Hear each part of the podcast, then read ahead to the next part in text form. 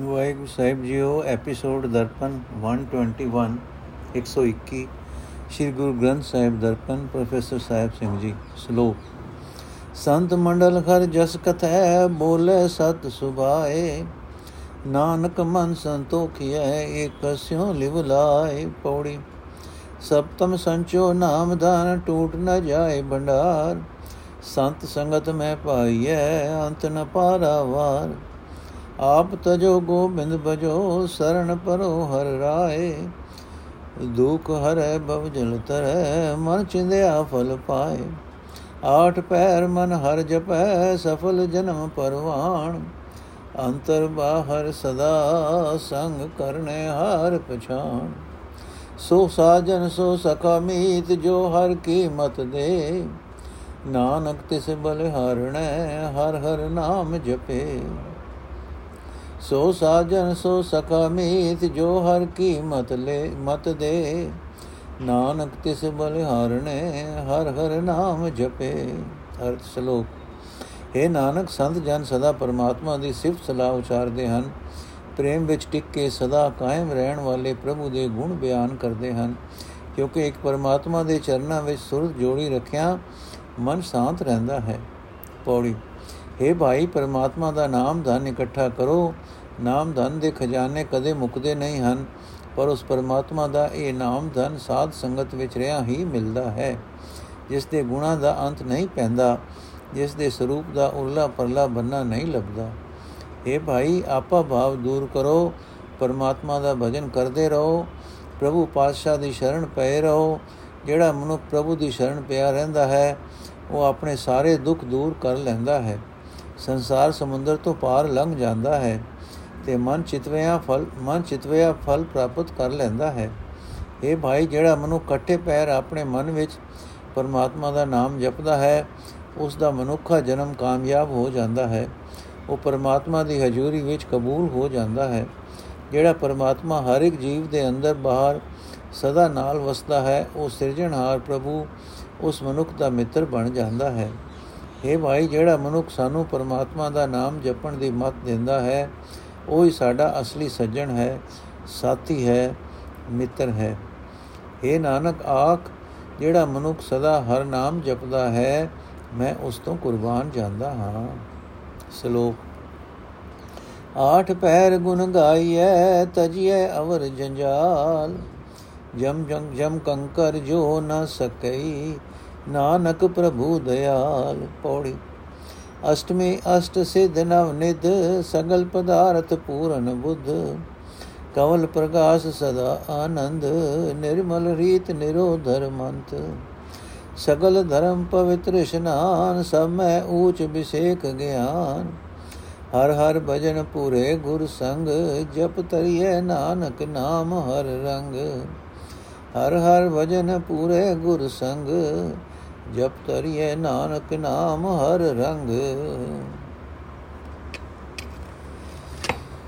ਅਰਥ ਸ਼ਲੋਕ, ਹੈ ਨਾਨਕ, ਜੀ ਅਠੇ ਪੈਰ ਪਰਮਾਤਮਾ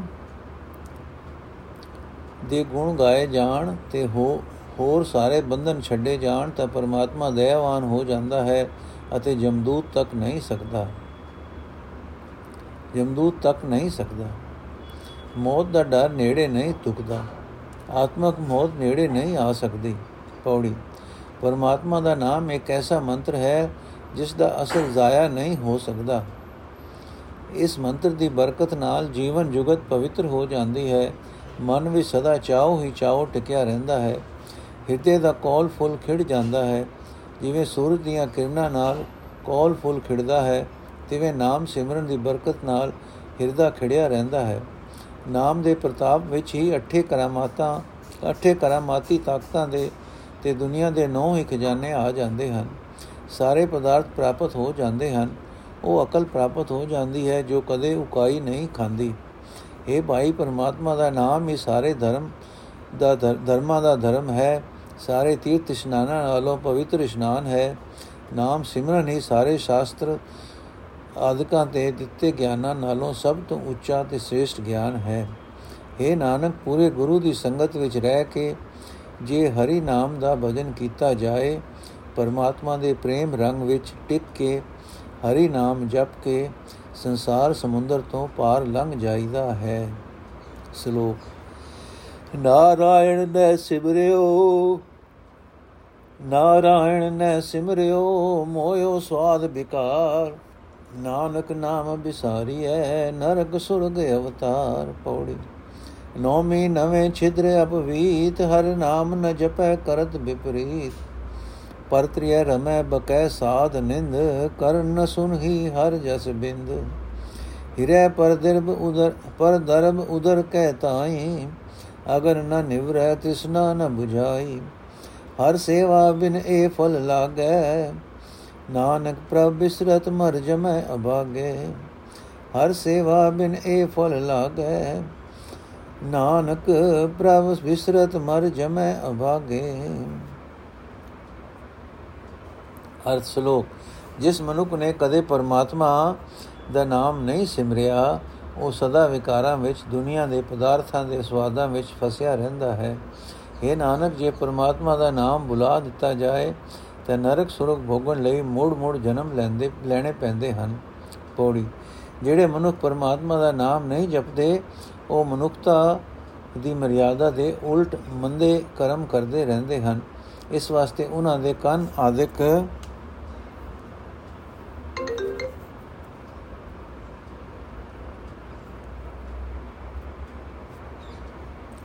ਉਹਨਾਂ ਦੇ ਕੰਨ ਆਦਿਕ ਨੌ ਹੀ ਇੰਦਰੀ ਗੰਦੇ ਵਿਕਾਰੀ ਹੋਏ ਰਹਿੰਦੇ ਹਨ। ਪ੍ਰਭੂ ਦੇ ਸਿਮਰਨ ਤੋਂ ਖੁੰਝੇ ਹੋਏ ਮਨੁੱਖ ਪਰਾਈਆਂ ਇਸਤਰੀਆਂ ਭੋਗਦੇ ਹਨ ਤੇ ਭਲੇ ਮਨੁੱਖਾਂ ਦੀ ਨਿੰਦਾ ਕਰਦੇ ਰਹਿੰਦੇ ਹਨ।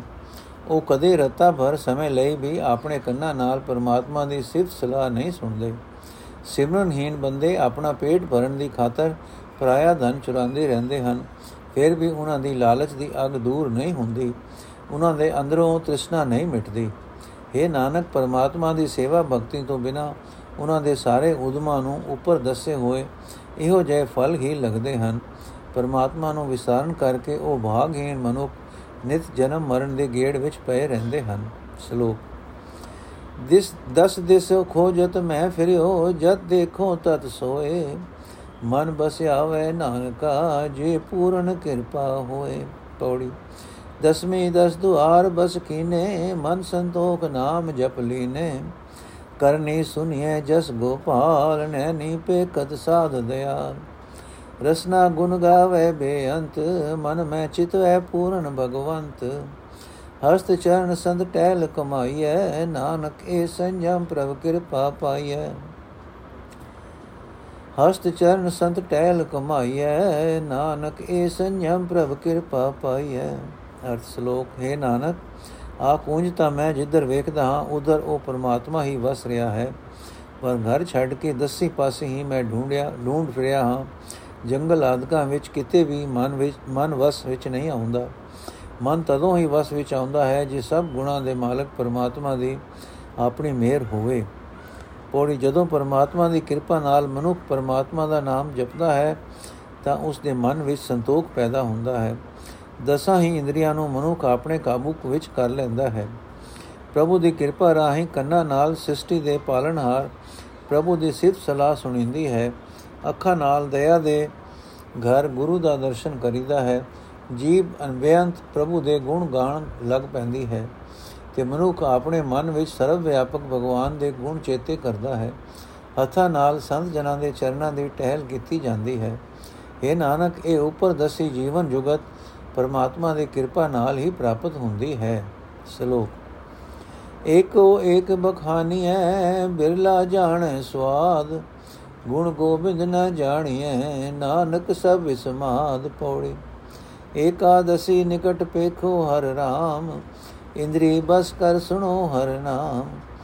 ਮਨ ਸੰਤੋਖ ਸਰਬ ਜੀ ਦਇਆ, ਇਨ ਬਿਦ ਬਰਤ ਸੰਪੂਰਨ ਭਇਆ ਦਾਵਤ ਮਨ ਰਾਖੈ ਇਕ ਠਾਏ। ਮਨ ਤਨ ਸੁਧ ਜਪਤ ਹਰ ਨਾਏ ਸਭ ਮੈਂ ਪੂਰ ਰਹਿ ਪਾਰ ਬ੍ਰਹਮ, ਨਾਨਕ ਹਰ ਕੀਰਤਨ ਕਰ ਅਟਲ ਏ ਧਰਮ, ਸਭ ਮੈਂ ਪੂਰ ਰਹੇ ਪਾਰ ਬ੍ਰਹਮ, ਨਾਨਕ ਹਰ ਕੀਰਤਨ ਕਰ ਅਟਲ ਏ ਧਰਮ।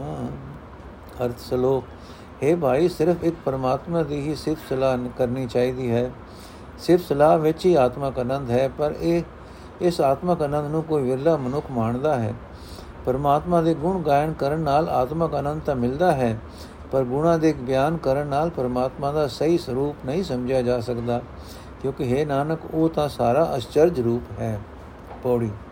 ਹੈ ਭਾਈ, ਪਰਮਾਤਮਾ ਨੂੰ ਸਦਾ ਆਪਣੇ ਨੇੜੇ ਵਸਦਾ ਵੇਖੋ, ਆਪਣੇ ਇੰਦਰੀਆਂ ਨੂੰ ਕਾਬੂ ਵਿੱਚ ਰੱਖ ਰੱਖ ਕੇ ਪਰਮਾਤਮਾ ਦਾ ਨਾਮ ਸੁਣਿਆ ਕਰੋ। ਇਹੀ ਹੈ ਇਕਾदशी ਦਾ ਵਰਤ, ਜਿਹੜਾ ਮਨੁੱਖ ਆਪਣੇ ਮਨ ਵਿੱਚ ਸੰਤੋਖ ਧਾਰਦਾ ਹੈ ਤੇ ਸਭ ਜੀਵਾਂ ਨਾਲ ਦਇਆ, ਪਿਆਰ ਵਾਲਾ ਸਲੂਕ ਕਰਦਾ ਹੈ।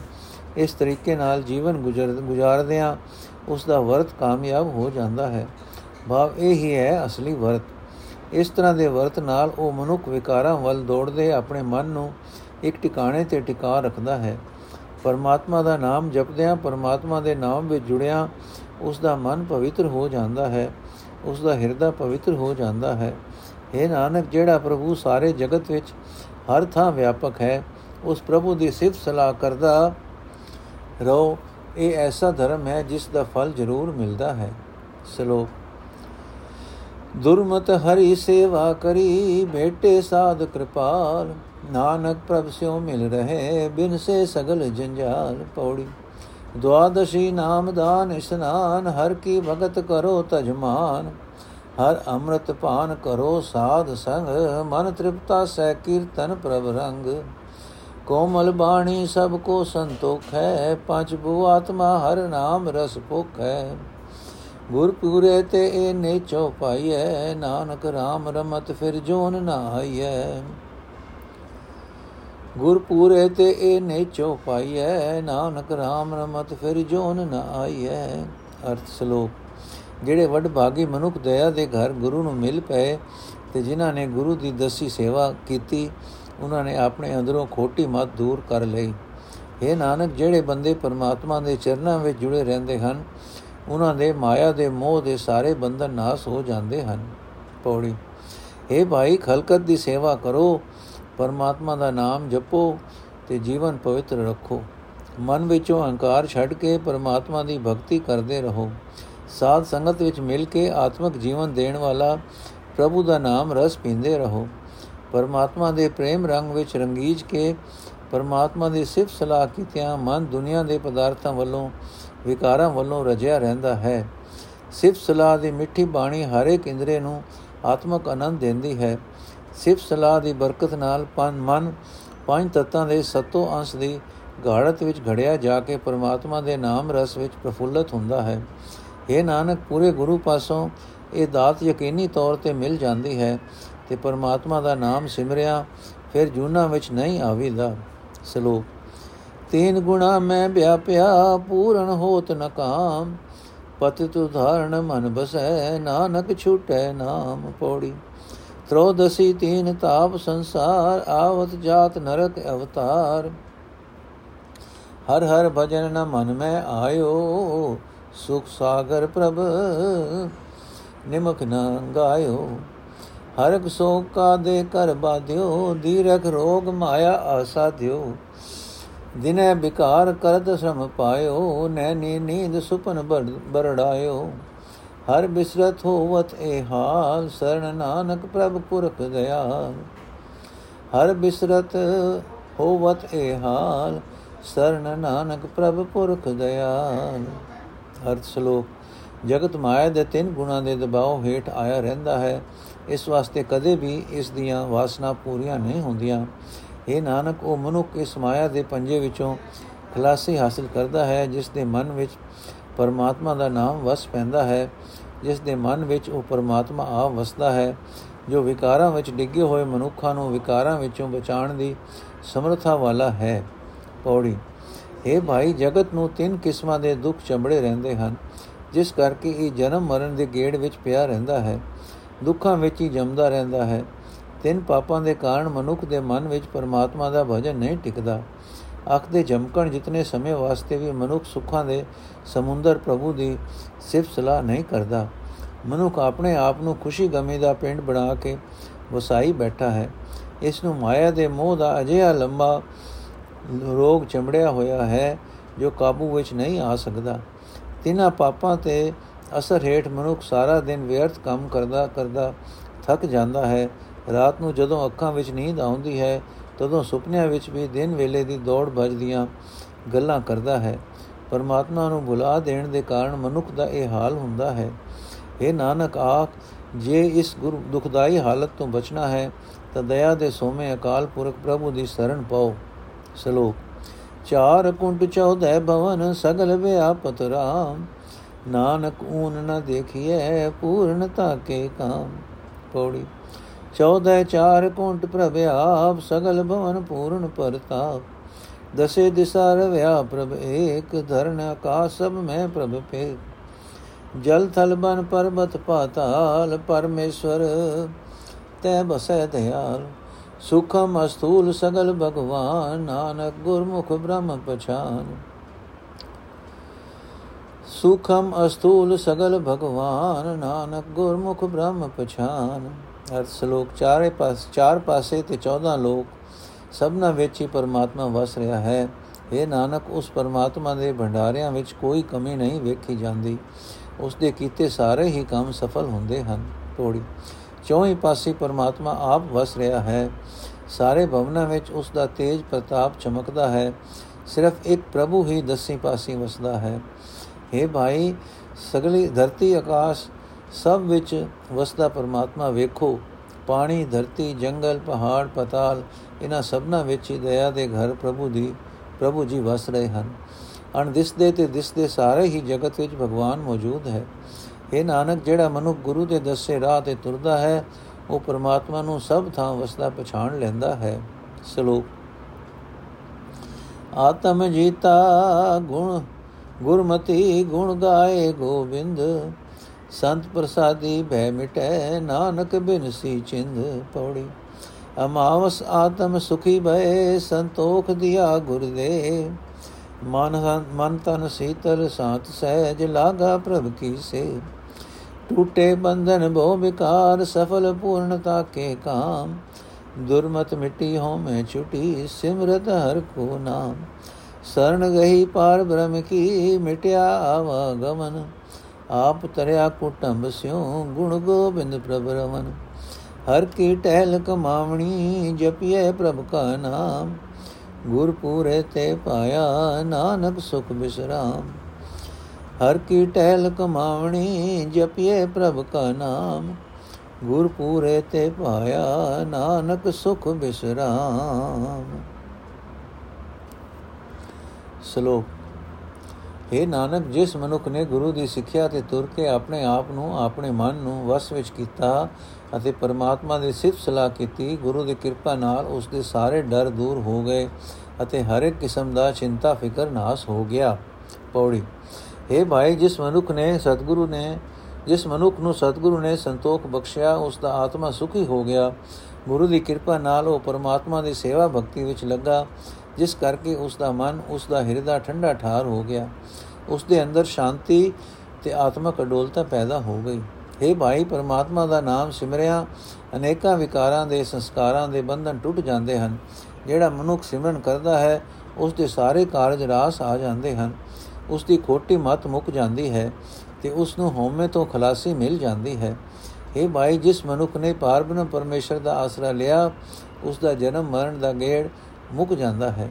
ਗੋਬਿੰਦ ਪ੍ਰਭੂ ਦੇ ਗੁਣ ਗਾਣ ਦੀ ਬਰਕਤ ਨਾਲ ਉਹ ਮਨੁੱਖ ਆਪਣੇ ਪਰਿਵਾਰ ਸਮੇਤ ਸੰਸਾਰ ਸਮੁੰਦਰ ਤੋਂ ਪਾਰ ਲੰਘ ਜਾਂਦਾ ਹੈ। ਇਹ ਭਾਈ, ਪਰਮਾਤਮਾ ਦੀ ਸੇਵਾ ਭਗਤੀ ਕਰਨੀ ਚਾਹੀਦੀ ਹੈ। ਪਰਮਾਤਮਾ ਦਾ ਨਾਮ ਜਪਣਾ ਚਾਹੀਦਾ ਹੈ। हे ਨਾਨਕ, ਸਾਰੇ ਸੁੱਖਾਂ ਦਾ ਮੂਲ ਉਹ ਪ੍ਰਭੂ ਪੂਰੇ ਗੁਰੂ ਦੀ ਰਾਹੀਂ ਮਿਲ ਪੈਂਦਾ ਹੈ ਸ਼ਲੋਕ। ਪੂਰਨ ਕਬੂ ਨ ਢੋਲਤਾ ਪੂਰਾ ਕੀਆ ਪ੍ਰਭ ਆਪ। ਦਿਨ ਦਿਨ ਚੜ੍ਹ ਸਵਾਇਆ, ਨਾਨਕ ਹੋਤ ਨ ਘਾਟ। ਪੌੜੀ, ਪੂਰਨ ਮਾ ਪੂਰਨ ਪ੍ਰਭੂ ਏਕ। ਕਰਨ ਕਾਣ ਸਮਰਥ, ਜੀ ਜੰਤ ਦਇਆਲ ਪੁਰਖ ਸਭ ਉਪਰ ਜਾ ਕਾ ਹੱਥ। ਗੁਣ ਨਿਧਾਨ ਗੋਬਿੰਦ ਗੁਰ ਕੀਆ ਜਾ ਕਾ ਹੋਏ। ਗੁਣ ਨਿਧਾਨ ਗੋਬਿੰਦ ਗੁਰ ਕੀਆ ਜਾ ਕਾ ਹੋਏ। ਅੰਤਰ ਜਾਮੀ ਪ੍ਰਭ ਸੁਜਾਨ, ਅਲਖ ਨਿਰੰਜਨ ਸੋਏ। ਪਾਰ ਬ੍ਰਹਮ ਪਰਮੇਸ਼ਰੋ, ਸਭ ਵਿਦ ਜਾਣਨ ਹਾਰ। ਸੰਤ ਸਾਹੀ ਸਰਣ ਜੋਗ, ਆਠ ਪਹਿਰ ਨਮਸਕਾਰ। ਅਖਤ ਕਥਾ ਨ ਬੂਝੀਐ, ਸਿਮਰੋ ਹਰ ਕੇ ਚਰਨ। ਪਤ ਤੋ ਧਾਰਨ ਅਨਾਥ ਨਾਥ, ਨਾਨਕ ਪ੍ਰਭ ਕੀ ਸਰਣ ਪਤ ਅਖਤ ਕਥਾ ਨ ਬੁਝੀਏ ਸਿਮਰੋ ਹਰ ਕੇ ਚਰਨ, ਪਤਿਤ ਉਦਾਹਰਣ ਅਨਾਥ ਨਾਥ ਨਾਨਕ ਪ੍ਰਭ ਕੀ ਸਰਣ ਸ਼ਲੋਕ हे ਨਾਨਕ, ਜਿਸ ਮਨੁੱਖ ਨੂੰ ਪਰਮਾਤਮਾ ਨੇ ਆਪ ਮੁਕੰਮਲ ਜੀਵਨ ਵਾਲਾ ਬਣਾ ਦਿੱਤਾ, ਉਹ ਪੂਰਨ ਮਨੁੱਖ ਕਦੇ ਮਾਇਆ ਦੇ ਅਸਰ ਹੇਠ ਆ ਕੇ ਨਹੀਂ ਡੋਲਦਾ। ਉਸ ਦਾ ਆਤਮਿਕ ਜੀਵਨ ਦਿਨੋ ਦਿਨ ਵਧੇਕ ਚਮਕਦਾ ਹੈ ਉਸ ਦੇ ਆਤਮਿਕ ਜੀਵਨ ਵਿੱਚ ਕਦੇ ਕਮੀ ਨਹੀਂ ਹੁੰਦੀ। ਪੌੜੀ। ਸਿਰਫ ਪਰਮਾਤਮਾ ਹੀ ਸਾਰੇ ਗੁਣਾ ਨਾਲ ਭਰਪੂਰ ਹੈ, ਸਾਰੇ ਜਗਤ ਦਾ ਮੂਲ ਹੈ ਤੇ ਸਾਰੀਆਂ ਤਾਕਤਾਂ ਦਾ ਮਾਲਕ ਹੈ। ਉਹ ਸਰਵ ਵਿਆਪਕ ਪ੍ਰਭੂ ਸਭ ਜੀਵਾਂ ਉੱਤੇ ਦਇਆਵਾਨ ਰਹਿੰਦਾ ਹੈ, ਸਭ ਜੀਵਾਂ ਉੱਤੇ ਉਸ ਦੀ ਸਹਾਇਤਾ ਦਾ ਹੱਥ ਹੈ।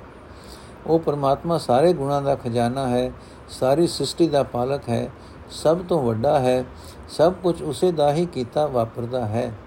ਪ੍ਰਭੂ ਸਭ ਦੇ ਦਿਲ ਦੀ ਜਾਣਨ ਵਾਲਾ ਹੈ ਸਿਆਣਾ ਹੈ ਉਸ ਦਾ ਮੁਕੰਮਲ ਸਰੂਪ ਬਿਆਨ ਨਹੀਂ ਕੀਤਾ ਜਾ ਸਕਦਾ ਉਹ ਮਾਇਆ ਦੇ ਪ੍ਰਭਾਵ ਤੋਂ ਪਰੇ ਹੈ اے ਭਾਈ ਉਹ ਪਾਰ ਬ੍ਰਹਮ ਸਭ ਤੋਂ ਵੱਡਾ ਮਾਲਕ ਹੈ ਜੀਵਾਂ ਦੇ ਭਲੇ ਦਾ ਹਰ ਇੱਕ ਢੰਗ ਜਾਣਨ ਵਾਲਾ ਹੈ ਸੰਤਾਂ ਦਾ ਰਾਖਾ ਹੈ ਸ਼ਰਨ ਆਏ ਦੀ ਸਹਾਇਤਾ ਕਰਨ ਜੋਗਾ ਹੈ ਉਸ ਪਰਮਾਤਮਾ ਨੂੰ ਅਠੇ ਪੈਰ ਨਮਸਕਾਰ ਕਰ हे ਨਾਨਕ ਪਰਮਾਤਮਾ ਦੇ ਸਾਰੇ ਗੁਣ ਬਿਆਨ ਨਹੀਂ ਕੀਤੇ ਜਾ ਸਕਦੇ ਉਸ ਦਾ ਸਹੀ ਸਰੂਪ ਸਮਝਿਆ ਨਹੀਂ ਜਾ ਸਕਦਾ ਉਸ ਪਰਮਾਤਮਾ ਦੇ ਚਰਨਾਂ ਦਾ ਧਿਆਨ ਧਰ। ਉਹ ਪਰਮਾਤਮਾ ਵਿਕਾਰਾਂ ਵਿੱਚ ਡਿੱਗੇ ਬੰਦਿਆਂ ਨੂੰ ਵਿਕਾਰਾਂ ਤੋਂ ਬਚਾਉਣ ਵਾਲਾ ਹੈ। ਉਹ ਨਿਮਕਸ਼, ਨਿਖਸਮਿਆਂ ਦਾ ਖਸਮ ਹੈ। ਉਸ ਦਾ ਆਸਰਾ ਲੈ। ਸਲੋਕ। ਦੁਖ ਬਿਨ ਸਹਿ ਸਹਿ ਸਾ ਗਇਓ ਸਰਣ ਗਈ ਹਰ ਰਾਏ। ਮਨ ਚਿੰਦੇ ਫਲ ਪਾਇਆ, ਨਾਨਕ ਹਰ ਗੁਣ ਗਾਏ। ਅਰਥ। ਇਹ ਨਾਨਕ, ਜਿਸ ਮਨੁੱਖ ਨੇ ਪ੍ਰਭੂ ਪਾਤਸ਼ਾਹ ਦਾ ਆਸਰਾ ਲਿਆ ਉਸ ਦੇ ਸਾਰੇ ਦੁੱਖ ਨਾਸ ਹੋ ਗਏ। ਉਸ ਦੇ ਅੰਦਰੋਂ ਹਰ ਇੱਕ ਕਿਸਮ ਦਾ ਸਹਿਮ ਦੂਰ ਹੋ ਗਿਆ। ਪਰਮਾਤਮਾ ਦੇ ਗੁਣ ਗਾ ਕੇ ਉਸਨੇ ਆਪਣੇ ਮਨ ਵਿੱਚ ਚਿਤਵੇ ਹੋਏ ਸਾਰੇ ਹੀ ਫਲ ਹਾਸਲ ਕਰ ਲਏ। ਪੌੜੀ। ਕੋਈ ਗਾਵੇ, ਕੋ ਸੁਣੈ, ਕੋਈ ਕਰੇ ਵਿਚਾਰ। ਕੋ ਉਪਦੇਸੈ, ਕੋ ਦ੍ਰਿੜੈ, ਤਿਸ ਕਾ ਹੋਏ ਉਧਾਰ ਕਿਲ ਬਿ ਕਾਟੇ ਹੋਏ ਨਿਰਮਲਾ ਜਨਮ ਜਨਮ ਮਲ ਜਾਏ। ਹਲਤ ਪਲਤ ਮੁਖ ਉਜਲਾ ਨੈ ਪੋਹੈ ਤਿਸ ਮਾਏ ਕਿਲ ਬਿਖ ਕਾਟੇ ਹੋਏ ਨਿਰਮਲਾ, ਜਨਮ ਜਨਮ ਮਲ ਜਾਏ। ਹਲਤ ਪਲਤ ਮੁਖ ਉਜਲਾ ਨੈ ਪੋਹੈ ਤਿਸ ਮਾਏ ਅਰਥ, ਜਿਹੜਾ ਕੋਈ ਮਨੁੱਖ ਪਰਮਾਤਮਾ ਦੇ ਗੁਣ ਗਾਉਂਦਾ ਹੈ, ਜਿਹੜਾ ਕੋਈ ਮਨੁੱਖ ਪਰਮਾਤਮਾ ਦੀ ਸਿਫਤ ਸਲਾਹ ਸੁਣਦਾ ਹੈ ਜਿਹੜਾ ਕੋਈ ਮਨੁੱਖ ਪਰਮਾਤਮਾ ਦੇ ਗੁਣਾਂ ਨੂੰ ਆਪਣੇ ਮਨ ਵਿੱਚ ਵਸਾਉਂਦਾ ਹੈ, ਜਿਹੜਾ ਕੋਈ ਮਨੁੱਖ ਪਰਮਾਤਮਾ ਦੀ ਸਿਫਤ ਸਲਾਹ ਕਰਨ ਦਾ ਹੋਰਨਾਂ ਨੂੰ ਉਪਦੇਸ਼ ਕਰਦਾ ਹੈ ਤੇ ਆਪ ਵੀ ਉਸ ਸਿਫਤ ਸਲਾਹ ਨੂੰ ਆਪਣੇ ਮਨ ਵਿੱਚ ਪੱਕੀ ਕਰਕੇ ਟਿਕਾਉਂਦਾ ਹੈ, ਉਸ ਮਨੁੱਖ ਦਾ ਵਿਕਾਰਾਂ ਤੋਂ ਬਚਾਓ ਹੋ ਜਾਂਦਾ ਹੈ। ਉਹ ਮਨੁੱਖ ਆਪਣੇ ਅੰਦਰੋਂ ਵਿਕਾਰ ਕੱਟ ਲੈਂਦਾ ਹੈ, ਉਸ ਦਾ ਜੀਵਨ ਪਵਿੱਤਰ ਹੋ ਜਾਂਦਾ ਹੈ। ਅਨੇਕਾਂ ਜਨਮਾਂ ਦੇ ਕੀਤੇ ਹੋਏ ਵਿਕਾਰਾਂ ਦੀ ਮੈਲ ਉਸ ਦੇ ਅੰਦਰੋਂ ਦੂਰ ਹੋ ਜਾਂਦੀ ਹੈ। ਇਸ ਲੋਕ ਵਿੱਚ ਵੀ ਉਸ ਦਾ ਮੂੰਹ ਰੋਸ਼ਨ ਰਹਿੰਦਾ ਹੈ, ਕਿਉਂਕਿ ਮਾਇਆ ਉਸ ਉੱਤੇ ਆਪਣਾ ਪ੍ਰਭਾਵ ਨਹੀਂ ਪਾ ਸਕਦੀ।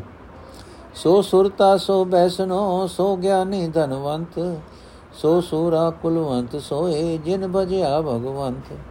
ਖਤਰੀ ਬ੍ਰਾਹਮਣ ਸੂਦ ਵੈਸ ਉਧਰੈ ਸਿਮਰ ਚੰਡਾਲ ਜਿਨ ਜਾਣਿਓ ਪ੍ਰਭ ਆਪਨਾ ਨਾਨਕ ਤਿਸੈ ਰਵਾਲ। ਖਤਰੀ ਬ੍ਰਾਹਮਣ ਸੂਦ ਵੈਸ ਉਧਰੈ ਸਿਮਰ ਚੰਡਾਲ ਜਿਨ ਜਾਣਿਓ ਪ੍ਰਭ ਆਪਣਾ, ਨਾਨਕ ਤਿਸੈ ਰਵਾਲ। ਅਰਥ, ਹੈ ਭਾਈ, ਜਿਸ ਮਨੁੱਖ ਨੇ ਭਗਵਾਨ ਦਾ ਭਜਨ ਕੀਤਾ ਹੈ, ਉਹ ਹੀ ਉੱਚੀ ਕੁਲ ਵਾਲਾ ਹੈ, ਉਹ ਵਿਕਾਰਾਂ ਦਾ ਟਾਕਰਾ ਕਰ ਸਕਣ ਵਾਲਾ ਸੂਰਮਾ ਹੈ, ਉਹ ਅਸਲ ਧਨਾੜ ਹੈ, ਉਹ ਪਰਮਾਤਮਾ ਨਾਲ ਡੂੰਗੀ ਸਾਂਝ ਵਾਲਾ ਹੈ, ਉਹ ਸੁੱਚੇ ਆਚਰਣ ਵਾਲਾ ਹੈ, ਉਹ ਪ੍ਰਭੂ ਚਰਨਾਂ ਵਿੱਚ ਸੁਰਤ ਜੋੜੀ ਰੱਖਣ ਵਾਲਾ ਹੈ। ਇਹ ਭਾਈ, ਕੋਈ ਖੱਤਰੀ ਹੋਵੇ ਕੋਈ ਬ੍ਰਾਹਮਣ ਹੋਵੇ, ਕੋਈ ਸੂਦਰ ਹੋਵੇ, ਕੋਈ ਵੈਸ਼ ਹੋਵੇ, ਕੋਈ ਚੰਡਾਲ ਹੋਵੇ, ਕਿਸੇ ਵੀ ਵਰਨ ਦਾ ਹੋਵੇ, ਪਰਮਾਤਮਾ ਦਾ ਨਾਮ ਸਿਮਰ ਕੇ ਉਹ ਵਿਕਾਰਾਂ ਤੋਂ ਬਚ ਜਾਂਦਾ ਹੈ। ਜਿਸ ਵੀ ਮਨੁੱਖ ਨੇ ਆਪਣੇ ਪਰਮਾਤਮਾ ਨਾਲ ਡੂੰਗੀ ਸਾਂਝ ਪਾਈ ਹੈ, ਨਾਨਕ ਉਸ ਦੇ ਚਰਨਾਂ ਦੀ ਧੂੜ ਮੰਗਦਾ ਹੈ। ਵਾਹਿਗੁਰੂ ਜੀ ਕਾ ਖਾਲਸਾ, ਵਾਹਿਗੁਰੂ ਜੀ ਕੀ ਫਤਿਹ। ਅੱਜ ਦਾ ਐਪੀਸੋਡ ਇੱਥੇ ਸਮਾਪਤ ਹੈ ਜੀ। ਗੌੜੀ ਤਿੱਤੀ ਦਾ ਪਾਠ ਸੰਪੂਰਨ ਹੋਇਆ ਹੈ। ਕੱਲ ਅਸੀਂ ਗੌੜੀ ਦੀ ਵਾਰ ਮਹਲਾ ਚੌਥਾ ਆਰੰਭ ਕਰਾਂਗੇ ਜੀ।